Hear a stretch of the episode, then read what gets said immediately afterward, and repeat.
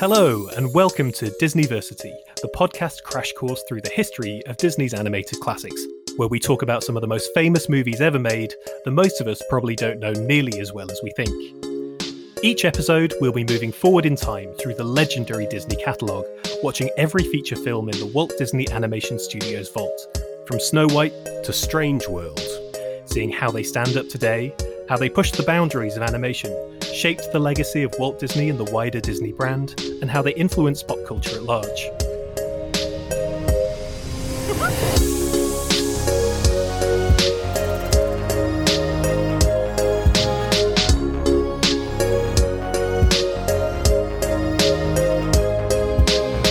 A brief disclaimer this is not an official Disney podcast, but all of these films are available to stream now on Disney Plus, so come on, watch along with us and let's learn together. Hello, hello, Disniversity listeners. We hope you're well. We hope you haven't been missing us too much while we're on our little break in the show post Fantasia 2000. And we have a little treat for you here as we teed up in our study group episode, while we've been on our break from creating the regular show, we've been doing some fun stuff. We've been out and about, haven't we, Sam? We were at the BFI just a couple of weeks ago. Yes, we've been out, we've been about, we uh, have been chatting, people have been listening, people generally seem to have enjoyed it. what more could you want? Well, what more could you want listening to this if you weren't there in the room with us a couple of weeks ago at the BFI in NFT 1 for Once Upon a Time, a Disney Day? You might have been feeling ah, we missed out. Look at it. It looked so great. Everybody seemed to be having a fantastic time. If only we could hear what Ben and Sam spoke about on stage. Well, we have great news for you because we have got the recording. We've got the audio, which you can listen to now. A huge thank you to everybody who turned out to see us in person, and so many people came up and said hello, which was lovely. Really nice to have people in the room who listened to Disniversity, and hopefully a few people who were there in the room who hadn't heard us before and are now Disniversity listeners. If you're listening to this again, having seen it in the room the other day, then that is true dedication. That is incredible. We have to say a huge thank you to everybody at the BFI. It was an incredible day and you put on a fantastic event and you know really looked after us well. We want to say a special thank you to Aga Baranovska, to Hannah Greenwood, Elspeth North, Justin Johnson from the BFI, who popped up on our study group episode, Richard Pickard, who was a real help in putting all of this together. Thank you to everybody at the BFI. You were fantastic, and we really loved talking with you.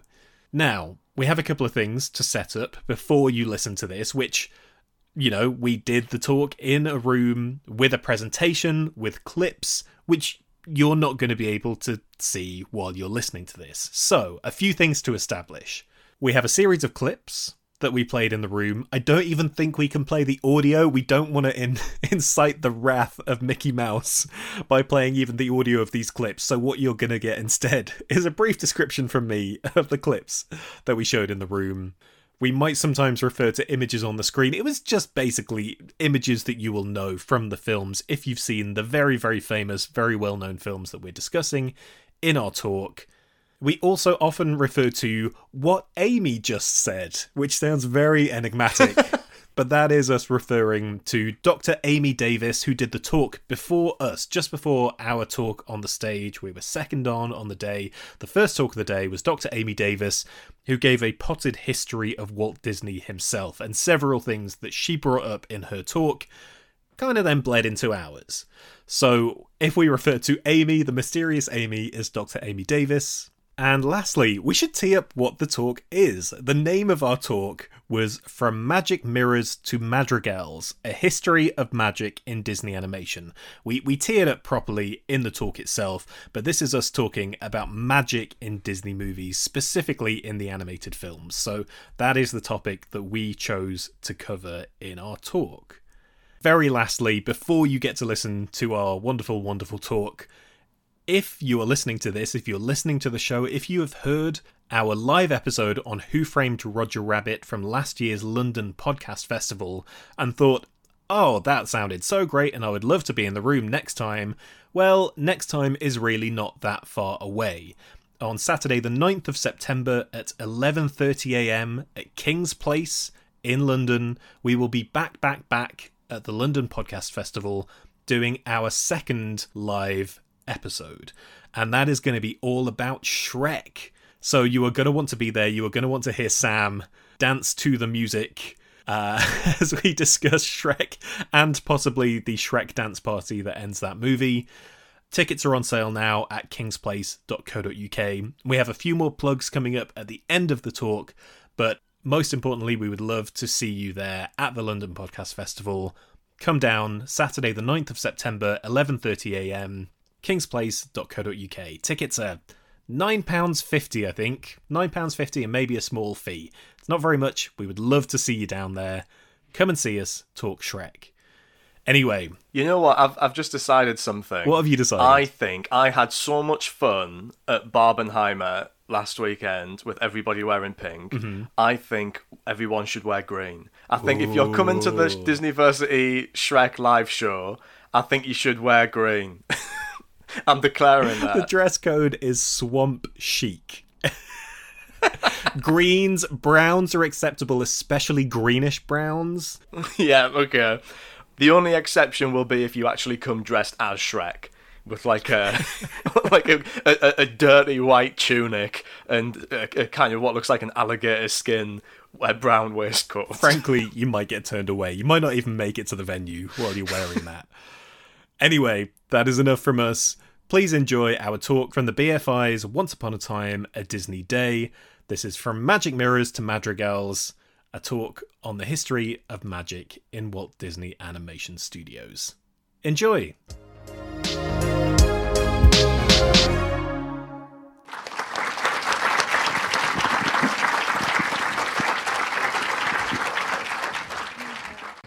I'm film journalist Ben Travis, and if this was one of our regular podcast episodes, I would be saying right about now that I'm not your Disniversity lecturer. But here today, in this room, I guess I kind of am. This is a new position for me.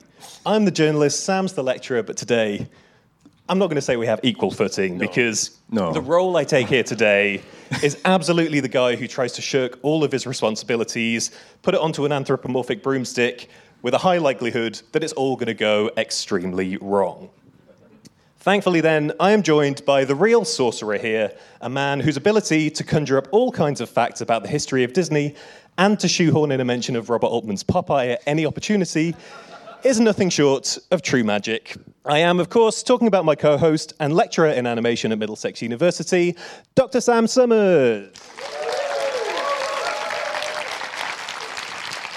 It feels very weird to get two rounds of applause, but that's just how the podcast is structured. So pretend I only just arrived. And Sam, look at this. We're in NFT 1 at the BFI. This is an incredible room to be in. Thank you, everybody, for coming. The non fungible theatre. I think that's what that stands for. Yeah, It'll be will- worth a lot of money in a few years. Uh, yeah, thank you so much to the BFI for inviting us here. I- I've got to ask, have we got any Disniversity listeners here? Has anybody heard our podcast before? Oh my God.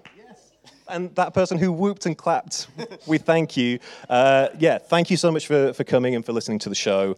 Now, normally on the podcast, we go film by film through the Walt Disney Animation Studios vault. Uh, at this point, we've just finished off the Disney Renaissance, or sorry, Amy, the second Disney Renaissance with Fantasia 2000.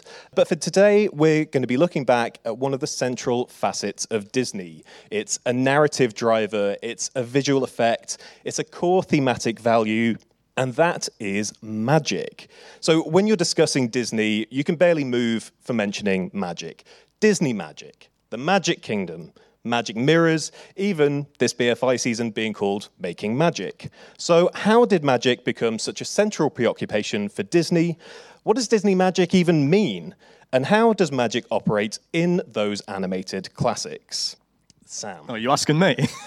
I don't have the knowledge here. it's a funny one, isn't it? Because magic is so central to what Disney is as a brand, as you've just described, and yet not as many of their even animated movies as you might think actually involve magic. I want everybody on the count of three to shout out together a number. out of 62, how many Disney animated feature films explicitly involve magic? Three, two, one. You're all correct. Well done. That was a terrible idea, wasn't it? It's it's 24 out of 62, so it's not Lords. and also Less than half of the animated movies, because you think of it as being a factor of pretty much every animated Disney movie. it kind of depends how you count it, right? Like, what is magic? For example, is Dumbo the flying elephant magic, or is he just like a genetic freak? It's an important distinction. He's he's the uh, the first X Man of the Disney universe. I don't. Th- well, that's that's the thing, right? I don't. I think Dumbo is like an X Man. This is Disney synergy, and like Tinkerbell is like Doctor Strange, right? Like she has access to this like ability, this this like external force. Captain Hook, I've come to bargain. right, yeah. Okay, we're getting too deep on the MCU stuff. That's not what we're here for.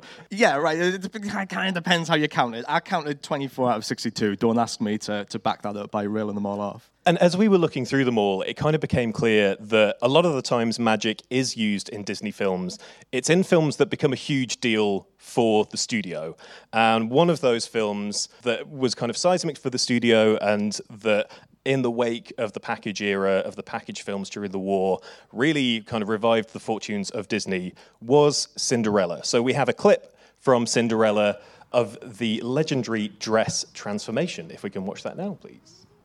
Oh, don't, don't try to take me. Oh, I wasn't. Okay, clip one. If you've seen Cinderella, you know this. This is Cinderella receiving her dress from the fairy godmother, bibbity bobbity boo, and all that. Glass slipper, the works. This is that moment from the film. Ooh. It's like a dream. A wonderful dream come true. Yes, it is, as that kid said. Yeah, a wonderful dream come true. So I think we picked that clip. It's going to tie into some of the other clips that we've picked for this talk. But it incorporates so many things. It's extremely sparkly. It is fairy godmothers. It is wish fulfillment come true for Cinderella, and all of the themes that we're going to be digging into later in the talk. Yeah, it's, it's wish fulfillment for Cinderella. It's kind of wish fulfillment for Walt Disney and the Walt Disney Company as well, because this, like other magic based movies like Snow White and the Little Mermaid, and Frozen and Tangled, I would say as well, like punctuate the history of Disney with these. Um, magic oriented fairy tale movies that also represent a return to kind of creative form and financial success for the studio. And Walt Disney has said that this scene, this transformation, is his favorite piece of animation that the studio produced. And that's not just because of the visuals, because of the actual quality of the animation on display, but also because of what it represents. It's this ability to transform yourself and to achieve your dreams, which reflects the ideology of the American dream and Walt Disney's personal story, as, as we've just heard in, in detail from Amy, this kind of bootstraps narrative that he'd experienced. And just while it's fresh in everyone's minds, it is an incredible piece of animation. I love the fact that every time I watch that, I can never quite pinpoint the moment that the dress changes. It like happens before your very eyes. It's happening kind of gradually and all at once. It's amazing. Um, so we think of magic and Disney as kind of always having been intertwined. But how far back do you have to go for magic to be something that's in the sphere of what Disney's doing? Well, there is magic in those early Laugh-O-Gram films that Amy was talking about. They were almost all fairy tale adaptations, albeit with a little bit of a modern twist. So, one of the Laugh-O-Gram films, and what I think is at least one of the first Disney films to actually involve magic directly is their version of Cinderella, which you can just about make out there. That's Cinderella on the right. That's Cinderella's cat, Jasper, famous character. And that's the fairy godmother on the left. So you can see just how the kind of technology has evolved over time in terms of the visual depiction of magic. Fairy Godmother, absolutely terrifying. uh, I'm horrified. She's got a bit of a Marge Simpson vibe, I will say. Uh, but yeah, I can kind of see why they reinvented that for the uh, for the full feature version. But by placing it in this modern context, it actually makes that metaphor of magic for this kind of bootstraps American dream narrative even more explicit because now we've got Cinderella, who's like a, a servant, but in a contemporary context, who becomes like a wealthy kind of jazz age flapper, and uh, the cat, the, the dustbin that the cat is sitting on, turns into like an old timey car as well. Um, I don't have a I don't have a picture of Is that it- because it's very hard to take screenshots from these hundred year old films. Is that the equivalent of the pumpkin becoming the carriage? Like a bin becomes a car? A car. Yeah, it's the modern day. Everyone has bins now. it's the 1920s. So yeah, Cinderella felt like a, an important kind of comparison point to the early part of Disney uh, getting involved in magic.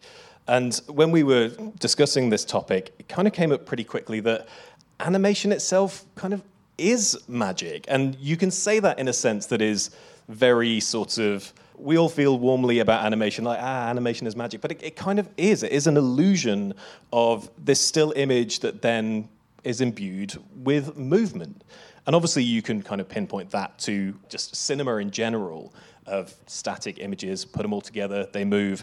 But with animation, the boundaries of that really are your imagination. You, whatever you create, you can make it move and you can bring it to life. That is, that is an act of magic. Right, and for that reason, there's always been this association between animation and more traditional forms of magic. For example, some of the earliest pioneers of animation, particularly in France, people like Emile Cohl and especially Georges Méliès, who made the uh, Trip to the Moon film and used a lot of stop motion effects in his films, they were also illusionists. They, that you had to have hobbies, um, you had to have second careers if you want to be an animator in the 1920s when that word didn't exist yet. Um, so they, they were also magicians. They were people who considered themselves like consummate illusionists, and animation was one trick in their big box of tricks. And Walt Disney recognized this as well that magic makes a great subject matter for animation, and that animation is also perfectly suited to depicting magic. And he also tried out a little bit of magic himself. This is from the. It's very helpful to have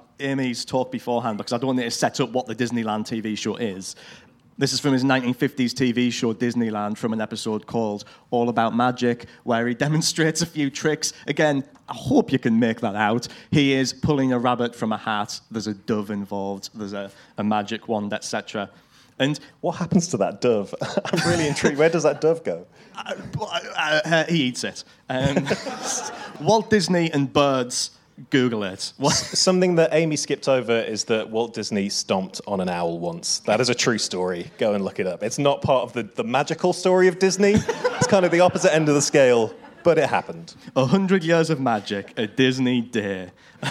Um, so, this episode actually opens with Walt doing a little magic trick with a pencil. He makes the pencil kind of float in his hand. And he makes that connection directly. He says, To use the pencil really is a magic wand, enabling us to conjure up the most enchanting fantasies. That was kind of half Walt, half Jimmy Stewart. I'm surprised it took over 10 minutes for an impression to come into play here. That's a, that's a new record for us. So, yes, animation is easy to see as magic. You put all these pictures together and it looks like it moves. Ah, crazy. But also, the Disney company's continued use of the term magic and its association between magic and the art of animation.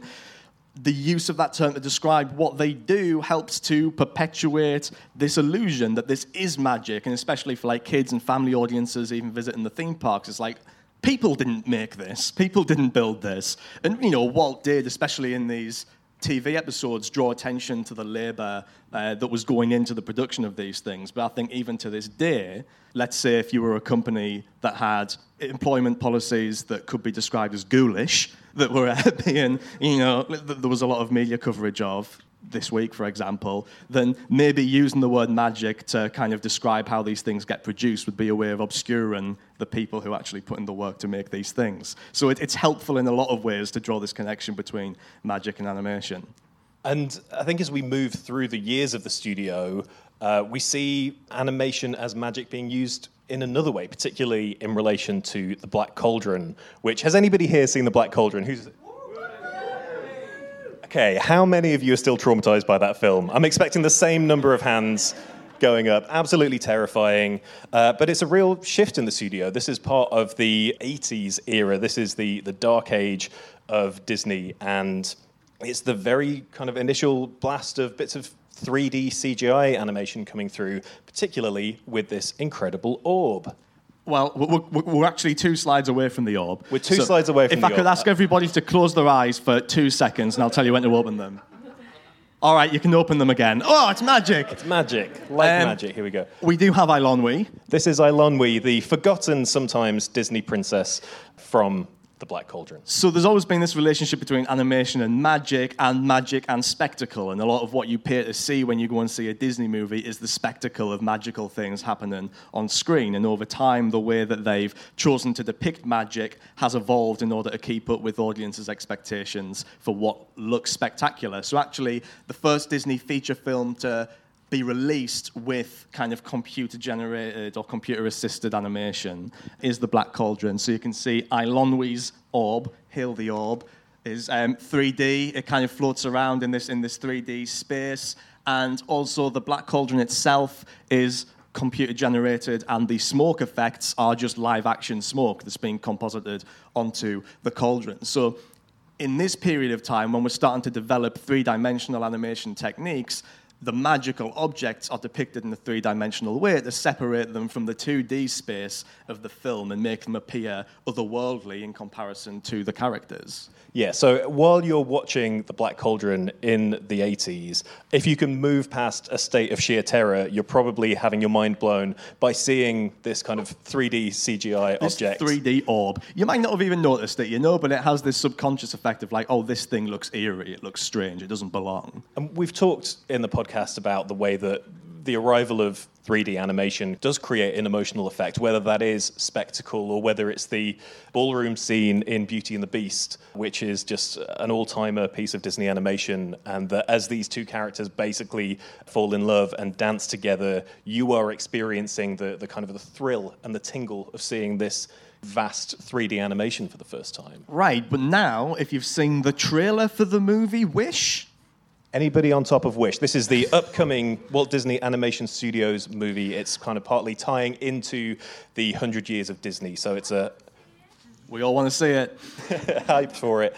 I actually got to go to a presentation about that a couple Oh, of weeks ago. Wow. with- Sam's Journalists. jealous. Uh, with a bit of footage uh, presented, and uh, yeah, they are throwing it back to uh, Snow White era in particular in terms of the watercolor visual design of a, a lot of the world of that film. But then in the middle of it all, it's all about wishing stars. It's all about Disney leaning into this kind of fairy tale mythology that has been such a huge part of their identity through their lifetime. And so there is a character, if you're a fan of like weird little guys in Disney movies, not only is there a talking goat, there is an anthropomorphic star who looks completely visually different to everything else going on in the film. So they've kind of come full circle, right? Like once upon a time, three dimensional objects were the spectacle, the new thing that people had never seen before in these films. And now the, the magical object is distinguished from the three dimensional world because it is 2D, it is flat. It looks like, oh, all the movies that they used to make for the last hundred years. Uh, audiences are now used to what a 3D Disney film looks like. So, in order to distinguish this one, we're bringing in a style, a visual style that emulates hand drawn animation. And, and that, that's now what magic looks like. Not something high tech, but something that looks like it's being drawn by hand. And importantly, this is the talking goat over here, uh, voiced by Disney legend Alan Tudyk.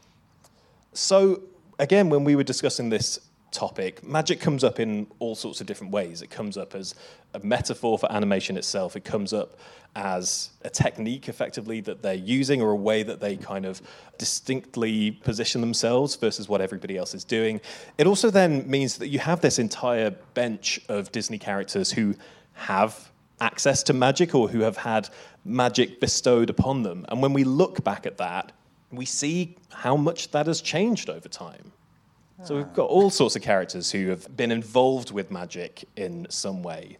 But who has access to magic, what they do with it, and why they have it seems to change over this kind of 100 year period. So we had the Cinderella clip up top, and there's a real theme early on with characters who have magic bestowed on them as a reflection of their virtue. So Cinderella, I don't know if you've seen it, she's having a terrible time. She's having an absolutely shocking life. Uh, she is being pushed around by the uh, evil stepmother and uh, her horrible stepsisters. But she's a good person. She's friends with all the mice in the kitchen who are in that film for a surprising amount of time. and so, as a reflection of the good person that she is, being kind of downtrodden in this position, magic is bestowed on her as a sort of gift of like, you, you deserve this. You've earned this, Cinderella. A slight questioning of where the hell the fairy godmother's been this whole time. There are several other points where she maybe could have intervened. I'm just saying. Well, she, she had to dream first, right? That's what it is. Because a dream is a wish your heart makes. And essentially, there are, ve- there are many terms that Disney uses in terms of like magical language that all blur into each other. There's, there's magic, there's wishes, there's dreams. We're going to get onto it, but there's also uh, gifts and miracles. They're all magic, people. They're all magic. But so, again, we were trying to break this down, and it's like, okay, so a dream is a wish your heart makes. A, a wish is the thing that you desire. A wish is the thing that you want Yeah. for yourself. But don't wish it with your head or your butt. it's got to be your heart. it's got to be your heart, and not your lungs. if you're dreaming it, it's like even a subconscious thing. It's like what you maybe don't even know that you want for yourself, but you kind of crying out for it subconsciously. But then when it becomes magic, when it becomes tangible, that comes with an element of power. And power, with great power, as somebody once said, most famously, comes great responsibility. Uh, and I think that's why we see magic being used in all these different ways, because you have Cinderella, who, yes, is virtuous and has magic bestowed upon her. We see uh, Geppetto as well in Pinocchio. Geppetto is also told when the Blue Fairy arrives and, and gives life to Pinocchio in all his terrifying glory. Uh, she says, Good Geppetto, you have given so much happiness to others. You deserve to have your wish come true. He's earned it. He's earned this freaky puppet child. And when I was revisiting this moment from the film, we've just been talking about magic as a special effect and as a something that brings spectacle. At the moment where Pinocchio is given horrifying life, he moves from being this kind of still image to suddenly being imbued with life. And Jiminy Cricket stares straight at the camera, breaks the fourth wall, and says, What they can't do these days. He's drawing attention. You're not going to do the voice? I'm not even going to try. Do you want to try? Kinda. Do it. What's, what's the line? Fade me the line. Uh, what they can't do these days. What they can't do these days. That was pretty good. Excellent.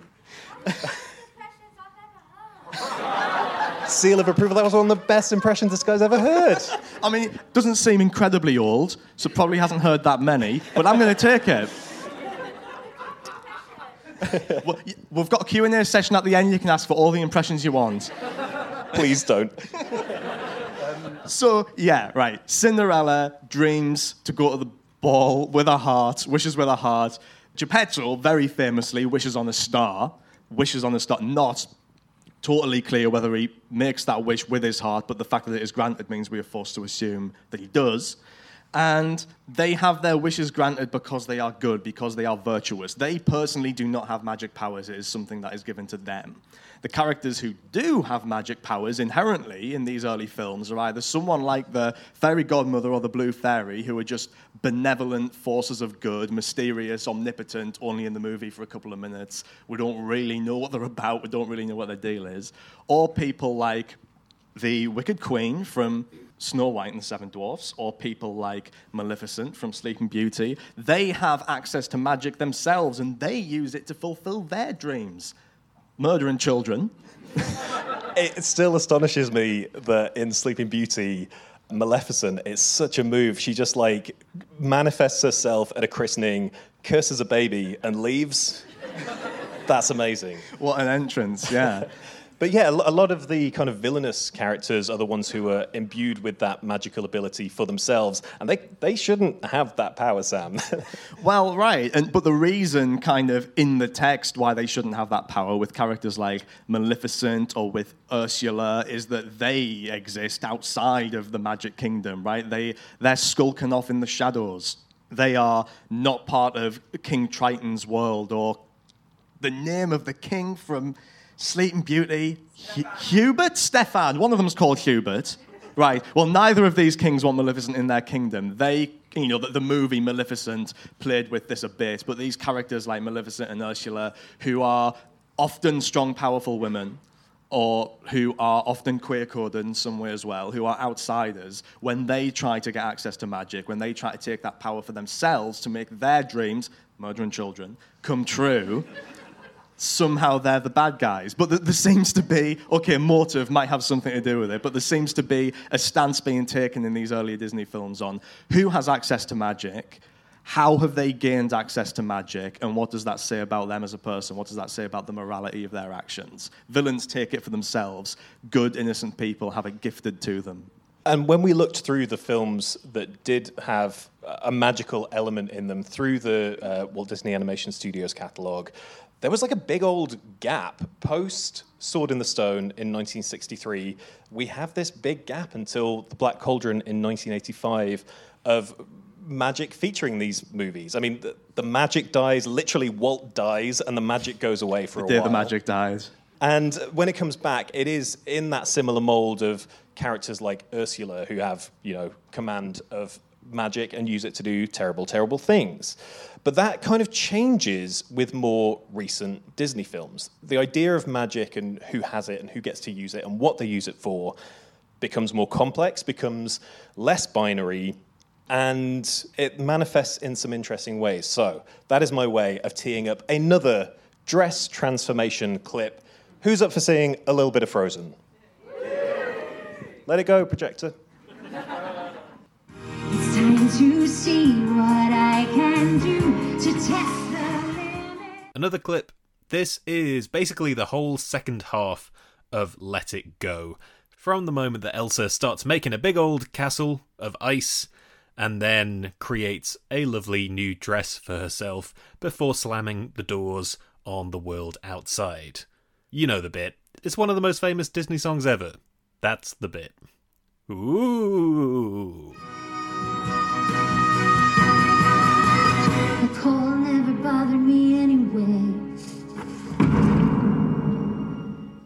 Ladies and gentlemen, Idina Menzel. The Shout out. wickedly talented Adele Dazeem. Ah, some people have forgotten, but I won't forget. So I think the thing that feels really significant here is that yeah, it's another dress transformation, but this is Elsa creating a new look for herself. She is manifesting this for herself. She has the power. It's not bestowed on her. She's kind of taking control of her own power in this moment. And yet, in terms of that character, specifically in this film, she's also kind of the villain-ish for a chunk of the movie. She's she's kind of moving in this nebulous space between kind of being an antagonist, but also being extremely sympathetic, and then moving towards a more heroic status towards the end. Yeah, I mean, she is the Snow Queen, and the fairy tale that this is based on, the Snow Queen is very much the villain. There had been, for a long time, versions of this story in development at Disney where this character was the villain, and it was a decision made during production that she should be this, eventually, a straight up heroine. But for that reason, she has a lot of the trappings, a lot of the conventions of these characters who have access to magic and use it for selfish ends. Although here, when she's using it to empower herself, to make herself a nice, flashy new dress, it's shown as an, a moment of rebellion, a moment of empowerment. And it's rebellious and it's empowering, but at the same time, in the narrative of the film, this is when she becomes most isolated. This is her shutting herself off effectively from the rest of society. That's the kind of duality of this song that it's this big kind of outpouring, this, this cathartic moment, and yet also where she is at the end of that clip is completely alone in a castle made of ice. Uh, which, if we're talking about, you know, Disney self-mythologizing and how it uses magic, she literally makes a castle for herself. She literally makes a Disney castle. I mean, that's interesting as well, isn't it? Just the way that the relationship between theme parks and magic kind of feels more like old Disney, where it's like, I'm Walt Disney, I have the magic power, and I'm gonna, if you're good, give me money. I'm gonna bestow that power unto you, and you can come and experience some of the magic for yourselves. It, it- Walt positions himself, and the Disney company since have positioned themselves as a, a fairy godmother in that way. So we have another dress transformation clip, which it might surprise you to know is from Frozen 2. We're going there, people. Can I do a shout out? Who else is on side with me and prefers Frozen 2 to Frozen 1? I'm going to say at least a third of the room, which is more than I expected. But once again, in that film, we see Elsa's identity shift again. We see her power change. We see her dress change. And this has like a different emphasis to it. It's also from the pretty much climactic song of the movie, of the trademarked Elsa banger, as we call them. So let's roll the clip from Show Yourself.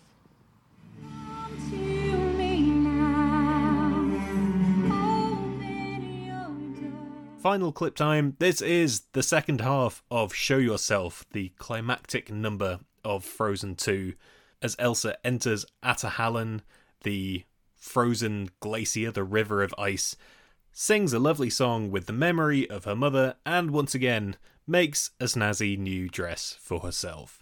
If you haven't seen this one, go and look it up on YouTube. It's so good. Right, back to the show. Ooh.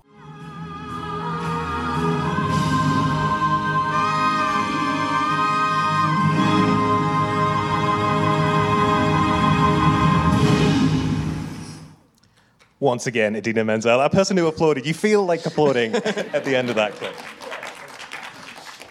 Um, yeah, I, I thought that was an important one to show because there's such a different emphasis to that scene. So, in that moment, in a glacier, in a river of ice, Elsa is reconnecting with the memory of her mother, and it's in that kind of reconnection with family that she finds the truest version of herself, that she evolves once again, that comes with a physical transformation, uh, and that she becomes the kind of most powerful and most connected version of herself instead of through isolation in the previous film by connecting by connecting to her family and becoming this kind of purer version of elsa It's also very handy that she constantly creates new costumes for herself so that they can sell outfits and dolls.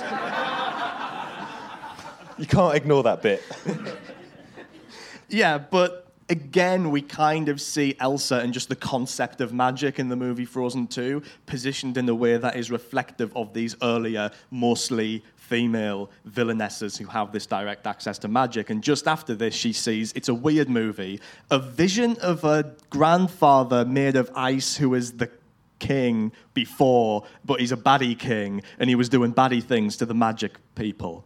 if you want to hear us go deep on frozen 2 we're going to get there in like a year and a half on the podcast And I, I will make myself understand the plot. There aren't enough PhDs in the world to help you understand the plot of Frozen 2, in my opinion. But the grandfather says, and I'm not going to do an impression of him because I can't remember what he sounds like. Probably something like this Magic makes people feel too powerful, too entitled. It makes them think they can defy the will of a king. And this is shown to be his prejudice talking, but he could be describing Ursula. He could be describing Maleficent. And it just shows that what it means to take control of magic and empower yourself has evolved and changed over time. And that continues really this idea of magic being a virtuous thing for the characters to possess and a way for them to connect to family absolutely comes through also in Encanto. So this is once again a different interpretation of magic. This is uh, this is gifts and miracles, as I alluded to earlier on. And everybody in the uh, family Madrigal, there's a whole song that explains them all. Uh, I, I probably could do it now. Don't worry, I won't. Um, they all have these abilities, except for Mirabel, our hero, who is kind of trying to figure out what her power is supposed to be. It kind of turns out that her power is being the person who keeps the family together, who kind of unburdens all of the magic users around her of the problems that come with having magical powers. Yeah, the family in this movie kind of play the fairy godmother role this time around, right? Like they are the characters who are these benevolent, good people who want to use their power to bestow boons on the people around them. But this time around, they're not just mysterious, benevolent, omnipotent forces of good. They are our protagonists. They are, I'm going to have to look at my list so I can remember each of their names. Come to the family, magical. Let's go, let's go. Okay, yes. so they have this power and they use it to grant boons to the people around them, but that's presented as an enormous weight to bear. So you've got like Bruno, whose power of prophecy makes We don't talk about Bruno. Sorry, You walked me into that one. Come on. sorry. But you've got Luisa. Can we talk about Luisa? Luisa, Luisa super strong. Yeah, that's the, bit, that's the bit in the song. It's, I, I can't believe he remembered that lyric. The beauty and the brawn do no wrong, Sam. Okay, that's a bit more impressive. Um, so she also has a song where she sings about how there is too much pressure on her to perform, too much pressure to use her super What, strength. Like to- a drip, drip, drip that'll never stop. I'm just spitballing here. um, yeah, so uh, that's kind of her arc is learning to deal with that responsibility and the responsibility that the abuela, the grandmother, the head of the family, feels to keep that family together to make sure that they can continue to use these powers is all actually what's breaking the family apart. Yeah, and Mirabel's part in this story is the one who brings the family together. That is her gift. That is the function that she plays in that family because all of their powers kind of relate to the position that each family member holds in that unit. So, yeah, magic becomes a sort of more virtuous thing. It becomes connected to this idea of family, of connection with other people, versus this horrible, horrible responsibility that will absolutely corrupt you into trying to murder children at every opportunity. Um, and for me, there's a, there's a lyric at the end of Encanto uh, when it's kind of revealed that that's what Mirabel's gift is, that for me tied together a lot of the stuff that we've been talking about in terms of magic being sparkly and being stars. Uh, that in the lyrics of all of you, the stars don't shine, they burn. The constellations glow, the seasons change in turn. Magic is this thing that over time in Disney has changed in turn. Those seasons have moved on. It's not just sort of twinkly magical powers. This is something alive and burning and connected with people. That felt like a neat summary for me. So to bring this to a head, if you want to sort the old slider Rooney. Oh, if you scan that QR code with your phone, it will magically take you to a place you can subscribe to our podcast. So, when we look back at everything we've discussed, there's all kinds of reasons why magic is such a big deal for Disney. It's both a creative and, crucially, a financial driver for the company. It's linked to their financial fortunes over the years. It's an inherent part of animation, it's tied directly to you know the craft of animation and the audience experience of watching animation it's directly related to Walt's own fortunes and how he magicked up this incredible career for himself and for this company through the sheer power of making little funny drawings move. Uh, and for me, there's this element of manifestation of the characters with magic, it represents themselves, whether that's obviously the baby murdering of uh, Maleficent, or whether that is, you know, the characters of Encanto. Uh, Luisa is super strong; she carries the burdens of the family, so she's like got super strength. Elsa's ice powers are a manifestation of what's happening with her, and for me, it mostly came down to magic kind of being an escape. This is the thing that allowed Walt Disney to escape his meager surroundings. It's Cinderella getting to leave the pain of her regular life behind to go to the ball. It's Geppetto getting to have a child, even if it's a freaky puppet boy. Uh, it's the magic carpet taking Aladdin and Jasmine to a whole new world. And it's even Elsa getting to build her own castle, even though it's made of solid ice. Well, you know who would agree with you on that point, Ben? Is the Soviet filmmaker and theorist Sergei Eisenstein. Where are we going with this?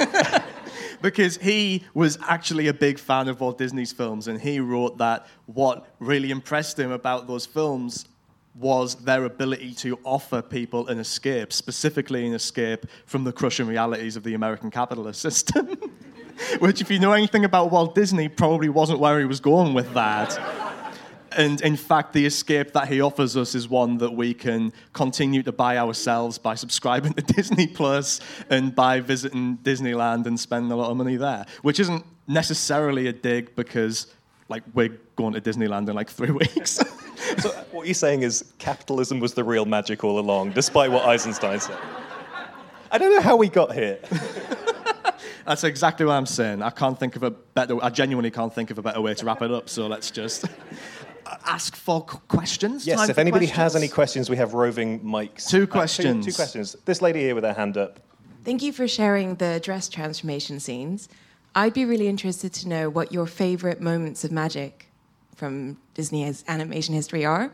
And if that's too hard to answer on the spot, your favorite magic users. I like it when the genie turns into Jack Nicholson.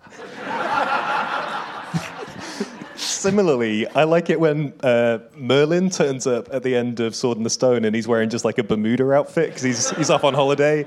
Uh, that's that's basically what I'm going to try and wear when we go to Disneyland in a couple of weeks. Bermuda Merlin cosplayer. Um, We, we kind of glossed over Sword in the Stone a little bit, which, if you've listened to our podcast, you'll know, sadly, we weren't huge fans of that film. Apologies to any Stoneheads in the audience.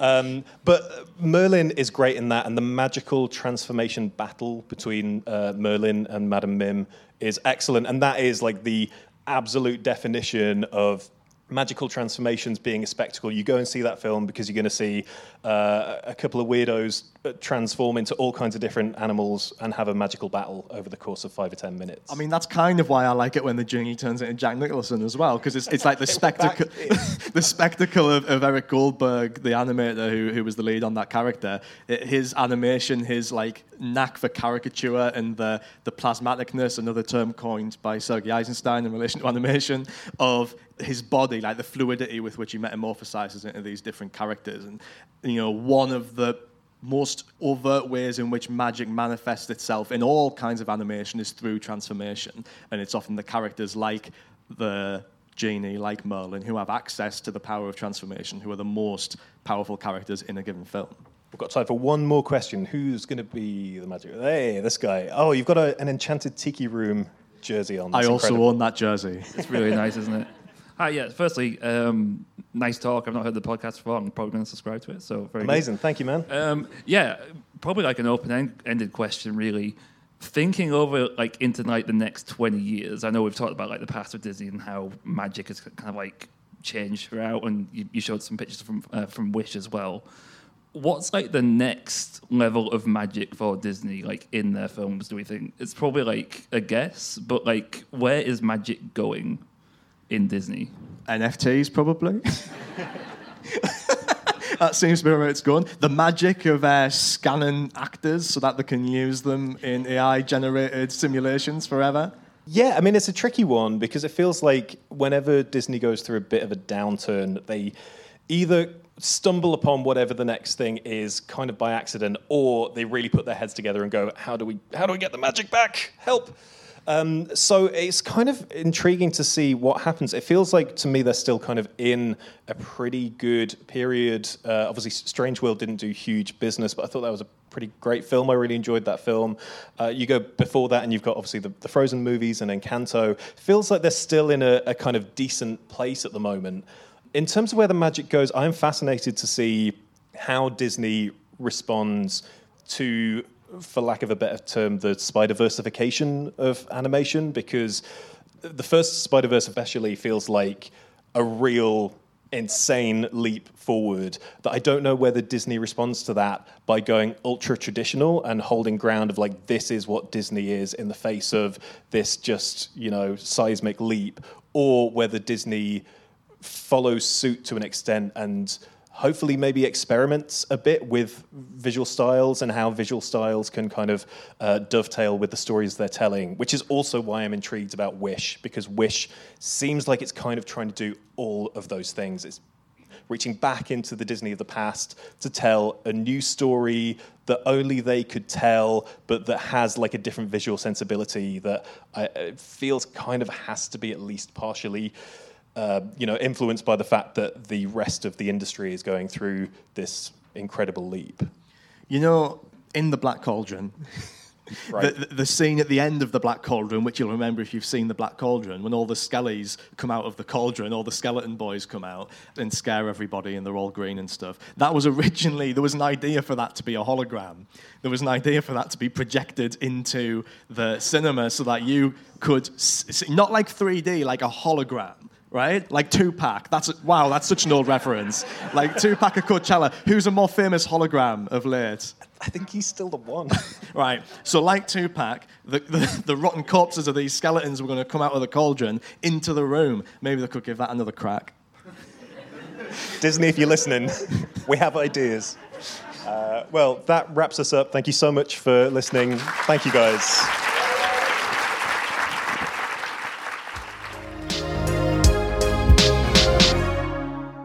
There we have it. We hope you enjoyed our BFI talk. We had an absolute blast. Another huge thank you to everybody at the BFI. And if you want more of that, well, this coming Saturday, the 12th of August, Sam and I will be back at the BFI. But there's a catch. You have to be a youngster. We will be back for a Disney Day for young audiences on Saturday, the 12th of August at the BFI, giving another different talk this time, but once again doing our thing. Uh, so if you are a young listener of this show, how the hell did you find us? No, uh, we hope you enjoy the show and uh, yeah, come down and see us at the BFI. We'll be giving another talk. What we also will be doing, which is not dependent on you being 12 to 16 years old, is introducing on that day the screening of Pinocchio at the BFI. Yes, I'm going to have to reconfront the trauma of Pinocchio once more as Sam and I take to the stage to introduce the film at the BFI. So if you're coming down to that, we will see you there. You will see us there. It'll be great. Come and wave at us. We'll wave right back because we are real boys.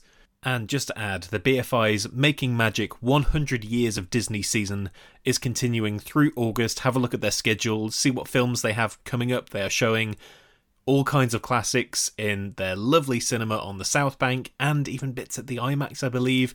So do go and check out what is coming up through the rest of the month at the BFI's website. And once again, just before we wrap up, another little plug for our London Podcast Festival show.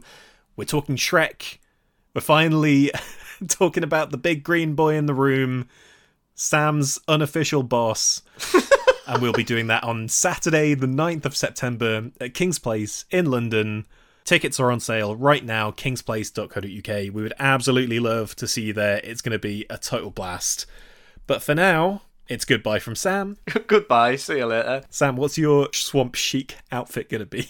I know exactly what it's gonna be. I've got a, I've got a perfect outfit picked out, but I'm gonna. Uh, I'm Do you gonna actually? Keep... Do you yeah, yeah, yeah, yeah, yeah, yeah. I have a, I have a.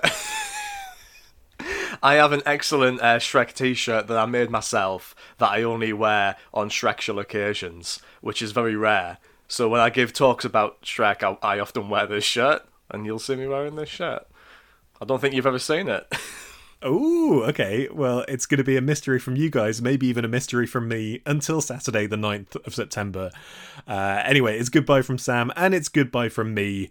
Thank you so much to everybody at the BFI, everybody who came to the talk, and we will be back with a regularly scheduled podcast before too long. See you soon. Bye.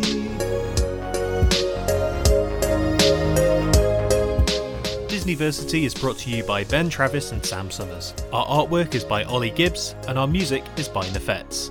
Follow us at Disniversity on Twitter and Instagram, and catch you for next week's class.